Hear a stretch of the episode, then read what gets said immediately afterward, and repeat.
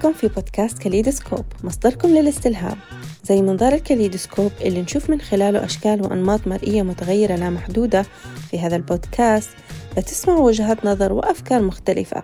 وبنستضيف أشخاص وخبراء من شتى المجالات اللي بيطرحوا مواضيع متنوعة عن مجموعة قضايا من زوايا جديدة لجميع مناحي الحياة بهدف دمج الأفكار وإلهامنا بحلول مبتكرة. لا تنسوا أنتم جزء من هذا الكاليدوسكوب ومشاركة أفكاركم مهمة بالنسبة لنا.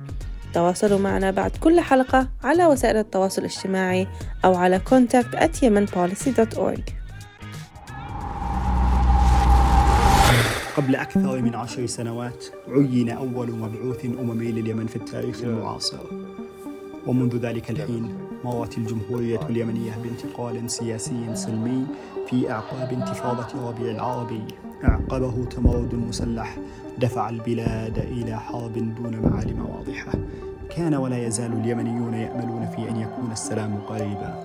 وبينما يباشر المبعوث الرابع المهمة التي يصفها البعض بالمستحيلة أناقش اليوم عملية السلام التي تقودها الأمم المتحدة في اليمن من حيث القضايا والتحديات والفرص الممكنة قدما مع ضيفي الأخت ياسمين الناظري وهي ناشطة سياسية والمدير التنفيذي لمبادرة مسار السلام. وبجانبها الأخ يزيد الجداوي وهو الممثل الإقليمي لمنطقة الشرق الأوسط وشمال إفريقيا في الشبكة المتحدة لبناة السلام الشباب وهو استشاري مع منظمات دولية عدة. مرحبا بكم في الحلقة الثالثة من بودكاست كلايديوسكوب مضيفكم لهذه الحلقة إبراهيم جلال. في ظل إجراءات أمنية مشددة ووسط حضور إقليمي ودولي لافت أسدل أو أسدل اليمنيون أمس الستار على مؤتمر الحوار الوطني بعد مباحثات ماراثونية وقد وقعت كل أطراف المشهد السياسي في اليمن على وثيقة الحوار نستهل حديثنا اليوم بسؤال أول ترى ما هي الأخطاء التي حدثت في عملية السلام التي تقودها الأمم المتحدة؟ آه سبع سنوات من الحرب في اليمن شهدنا خلالها دور دولي وإقليمي لتمكين الميليشيات المسلحة وإضعاف الدولة. ربما آه سأبدأ بالتراخي الذي كان من الجانب الحكومي منذ البداية مع مواقف المبعوث الأممي وسأتحدث في الفترة التي كنت منخرطة فيها بشكل كبير آه مع في العمل أو دعم تنفيذ اتفاقية ستوكهولم. حيث كان الجانب الحكومي متراخي مع مواقف المبعوث اعتقادا منه بأن ذلك سيساعد على سرعة حل المشكلة مما جعل المبعوث يتمادى في مواقفه ويفكر فقط فيما يرضي جانب الحوثيين وبذلك لم يكن دوره يتسم بالحياد كوسيط بل كان متحيز بشكل واضح لطرف الحوثيين ومثال على ذلك وثيقة الإعلان المشترك.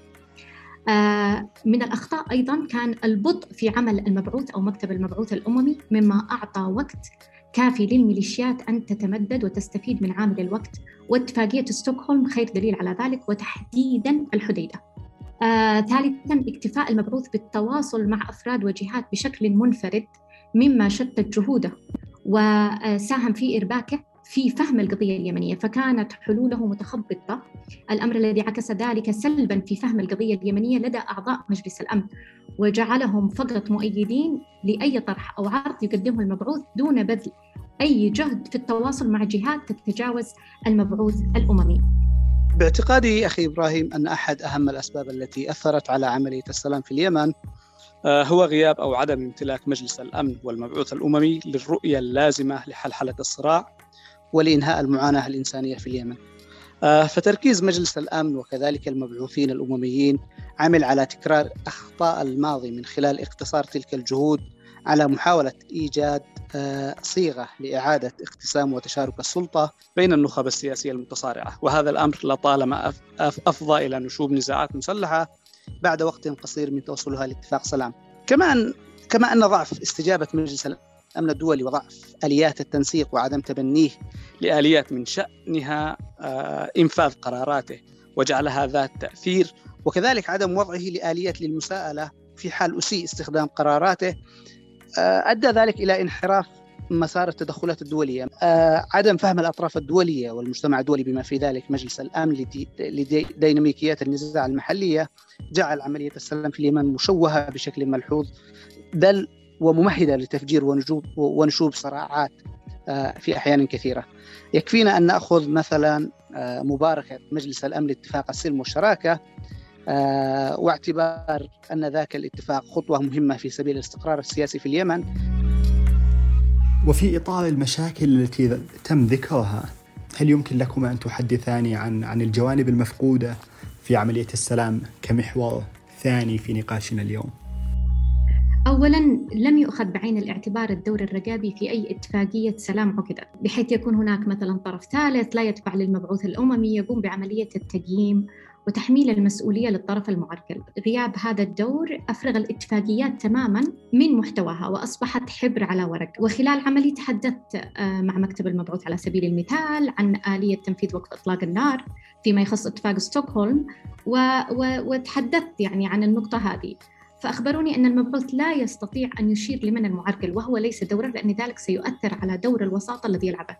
لذلك وجود طرف ثالث فيما يخص عملية التقييم وتحميل المسؤولية مهم جدا.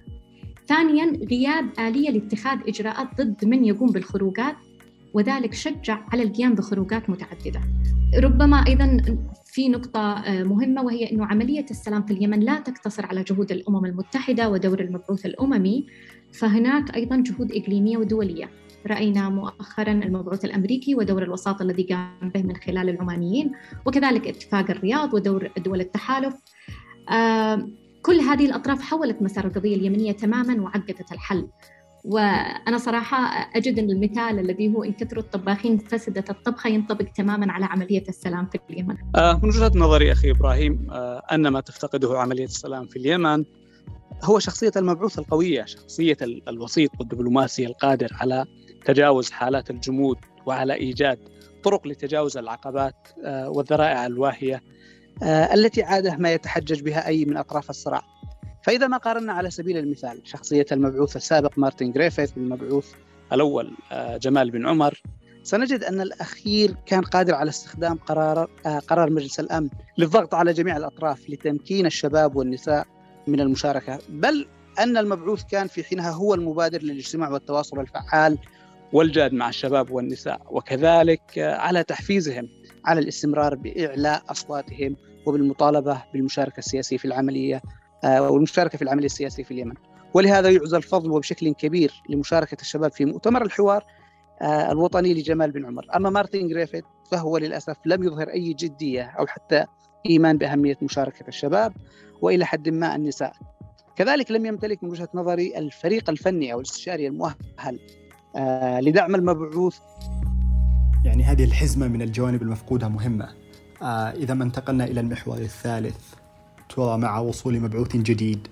إلى أي مدى تشعران بالتفاؤل تجاه فرص إحياء العملية السياسية بالشكل الصحيح؟ أنا مش متفائلة كثيرا إلا في حالة أنه تم تصحيح الاختلالات التي حدثت سابقا أثناء فترة عمل المبعوثين السابقين. وأنظر للأمم المتحدة كمنظومة متكاملة وليست كأشخاص.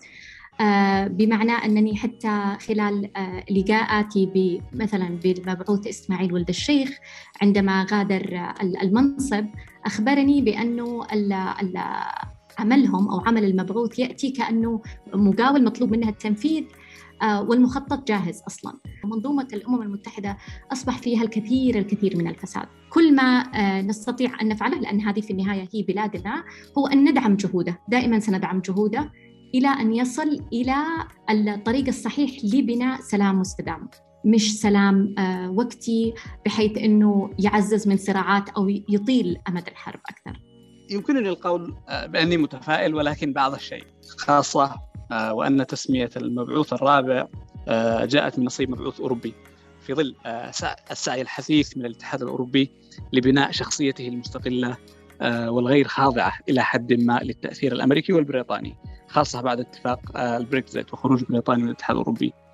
صراحة آمل أن يدفع ذلك المبعوث الجديد ومعه الاتحاد الأوروبي إلى السعي الجاد لتحقيق سلام حقيقي ومستدام في اليمن آه، يحسب لأوروبا الجديدة التي نراها جديدة. آه، لكن كي ينجح المبعوث الجديد هانس آه، في ذلك أعتقد أنه قبل البدء بجهوده الدبلوماسية يجب عليه أن يعمل على إعادة تعريف الحرب في اليمن وتحديد ما هي هذه الحرب وما هي هويتها. وأن يعمل على التوافق مع الأطراف المتحاربه هل هي حرب طائفية؟ هل هي حرب أهلية؟ هل هي حرب إقليمية؟ حرب بالوكالة؟ أم أنه أم أنها حرب أو صراع على الموارد الاقتصادية؟ ومن ثم عليه أن يبدأ بتحديد المنهجية والآليات ووسائل الضغط التي ستمكنه وبدعم من المجتمع الدولي آه، من الدفع بعملية السلام إلى الأمام. الأمر الأخير آه، الذي يبعثني للتفاؤل آه، هو أن المبعوث أثناء عمله كسفير الاتحاد الأوروبي في اليمن كان نشطا جدا في المسار الثاني سواء مع المكونات الشبابية مع المنظمات مع منظمات المجتمع المدني مع المكونات النسو النسوية وكذلك مع ممثلي ورواد الحركات الفنية والثقافية. وآمل أن تستمر معه هذه الروح آه، لأن ذلك مهم جدا في حال تعثر العملية السياسية في أي من مراحل التفاوض. يبدو أنكما متفائلان بحذر وبدرجات متفاوتة ويبقى السلام مهما خصوصا وسط الظلام الحالي. آه كمحور رابع. ترى ما هي توصياتكم للمبعوث؟ السويدي الجنسية. السيد هانس جوندنبرغ التوصيات آه، من أهمها أن يتم تفعيل القرارات الأممية وتصحيح الاختلالات التي حدثت أثناء فترة عمل المبعوثين السابقين. مثل القرار 2216 والقرار 1325 والقرار 2250 فيما يخص المرأة والشباب. لأن آلية الإشراك بالنسبة للنساء يعني التي عملت عليها الأمم المتحدة ذكرني كثير بالمطاعم أو الموجودة في اليمن أو المطاعم الشعبية أو الذي يكون فيها قسم خاص بالنساء يكون مغطى بستارة. وتكون النساء آه، يعني آه، تحدث بعضها البعض. يعني لا يكون في آه، لا هويتها باينة لا صوتها مسموع لأنه عورة. فأنا بنشوف إنه كان آلية إشراك النساء في العملية السياسية ضعيفة جدا أو في عملية بناء السلام إن كان في المسار الأول الثاني أو المسار الثالث. إعادة التقييم ربما ثاني توصية هي إعادة التقييم والنظر في شركاء المسار الدبلوماسي الثاني لعملية السلام في اليمن بحيث يشمل جهات كثيرة لم تتوفر لها المنصة للمشاركة برغم فاعليتها في الواقع. وحتى نضمن أن لا يتم احتكار النصيحة أو الاستشارة على جهات محددة فقط. ثالثاً عدم خلق قرارات جديدة وتجاهل ما لدينا من قرارات يمكن البناء عليها بمعنى أن نستفيد من الدستور ومن مخرجات الحوار الوطني للمرحلة الانتقالية. لأنني حضرت مؤخرا عددا من المشاورات التي يقوم بها الشركاء مكتب المبعوث الأممي في المسار الثاني ولاحظت أن الحلول أو المقترحات المقدمة للمرحلة الانتقالية في اليمن ستخلق نوع جديد من الصراعات. رابعا يصر الوسطاء من المجتمع الدولي على أن حل القضية اليمنية لابد أن يكون من خلال الملف الإنساني وهي نظرة ضيقة وسطحية تركز على حلول مؤقتة ولا تعالج المشاكل من جذورها. شكرا ياسمين. تفضلي زيد على المبعوث الجديد أن يتجنب أخطاء سلفه آه، وأن لا يظهر نفسه أمام أطراف الصراع بأنه قليل وعديم الحيلة آه، ولا يمتلك سوى التواصل مع الرياض أو مع طهران لإقناع أي من أطراف الصراع المحلية على مقابلته. هذا هذا ما كان موجودا لدى وما كان في جعبة المبعوث السابق. كذلك ينبغي على المبعوث الجديد أن يعمل بتناغم وبتنسيق وتفاهم مع المبعوث الأمريكي الخاص لليمن. ما لم ستجري عملية السلام على نحو كارثي لو عمل كل من المبعوثين دون تنسيق مشترك. كذلك ينبغي أن يرعى آه، أن يعي الرعاة الدوليون ومجلس الأمن آه، إلى أن إعادة تقاسم وتشارك السلطة بين النخب السياسية في اليمن لن يكون أبدا وبأي حال من الأحوال طريقا لإنهاء الحرب ولتحقيق سلام مستدام في اليمن بل أن طريق السلام المستدام في اليمن يتحقق بالمواطنة المتساوية وبالتوزيع العادل للموارد. وبتحقيق العدالة الاجتماعية. من المهم أيضا أن يضع المجتمع الدولي ومصلحة مصلحة اليمن واليمنيين كأولوية في عملية السلام. آه، أخيرا ينبغي على المبعوث الاممي الجديد ومعه سفراء الدول الخمس دائمة العضوية إن كانت جادة أن توجد إطار وآليات لعمل المبعوث تجعل مجلس الأمن قادرا على آه، على تسمية الأطراف المعرقلة وكذلك على إخضاعها للمحاسبة. ولأننا دائما نتكلم عن السلام خصوصا بعد جملة التوصيات المتميزة التي تم ذكرها. السؤال الخامس ما هو شكل السلام الذي تطمحون إليه كشباب ونساء؟ آه، أنا بنشوف أنه آه، دولة فيدرالية. آه، بنشوف إنه كثير من من المحافظات أو الأقاليم بدأت يعني تنفذ مخرجات الحوار الوطني عندنا مأرب وعندنا شبوة. مثال على ذلك آه، أتخيل حكومة تكنوقراط آه، أتخيل إنه يعني في في عندنا أمنيات كثيرة وعندنا أيضا الأدوات. فسلام مستدام لأنه مؤخرا آه، يعني رأينا الدور الدولي والإقليمي أسهم في كثير من الانقسامات بدل توحيد الصف اليمني. يجب ان ان أن يعي المبعوث الجديد أن اليمنيين يمتلكوا من الوعي ما يكفي ان أن حتى أن يكونوا في مكانه لحل هذه الحرب. فيكفي استخفاف بعقول اليمنيين. وأنا لا أعلم لماذا نحن مطالبين أصلا أن آه، نحتوي آه، أحيانا آه، ميليشيات أو جماعات يرفضونها هم في دولهم. يعني شكرا يعني السلام الذي ذكرتيه هو السلام الذي يعيشون في أوطانهم. ماذا عنك عزيزي آه، في الحقيقة أخي إبراهيم آه، أن هناك تقاطع كبير بين آه، ما ذكرته العزيزة ياسمين وبين رؤيتي أو أو شكل السلام الذي أتمناه في اليمن. مشكلة اليمن تكمن في في المركزية والإقصاء والتهميش. ولهذا ما تتشكل اليوم من حالة الحكم اللامركزي سواء كان في عدن في شبوة في مارب في حضرموت. أعتقد أنها قد تكون مدخلا للحل وللسلام في اليمن آه، وذلك من خلال تأسيس دولة اتحادية آه، ينعم فيها الجميع بمواطنة متساوية تتكافأ فيها الفرص للجميع والامتياز فيها آه، لأحد سواء كان ذلك من منظور عرقي أو مناطقي.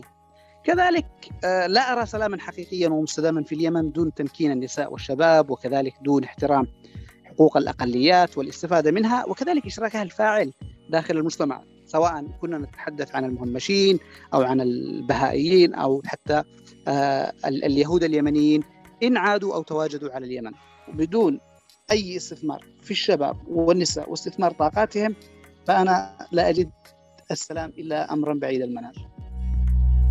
واستمر من حيث انتهى يزيد. بدون أي استثمار صادق وحقيقي في الشباب والنساء فإن السلام يبدو بعيد المنال.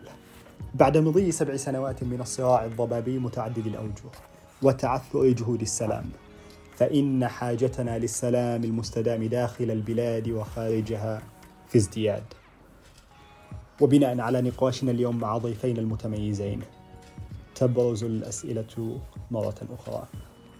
هل يمكن للمبعوث الجديد إصلاح مشاكل الماضي والتحدث إلى التطلعات العادلة للشعب اليمني ورسم مسار جديد للسلام المستدام الدائم والشامل؟ وتبقى هذه التساؤلات مشروعة متمنين أن تكون هذه الحلقة هدية للمبعوث عله يجد فيها ما يلهمه. شكرا لضيفينا وشكرا لكم أعزائي المستمعين. ترقبوا مزيدا في الحلقات القادمة من كلايدوسكوب. thank you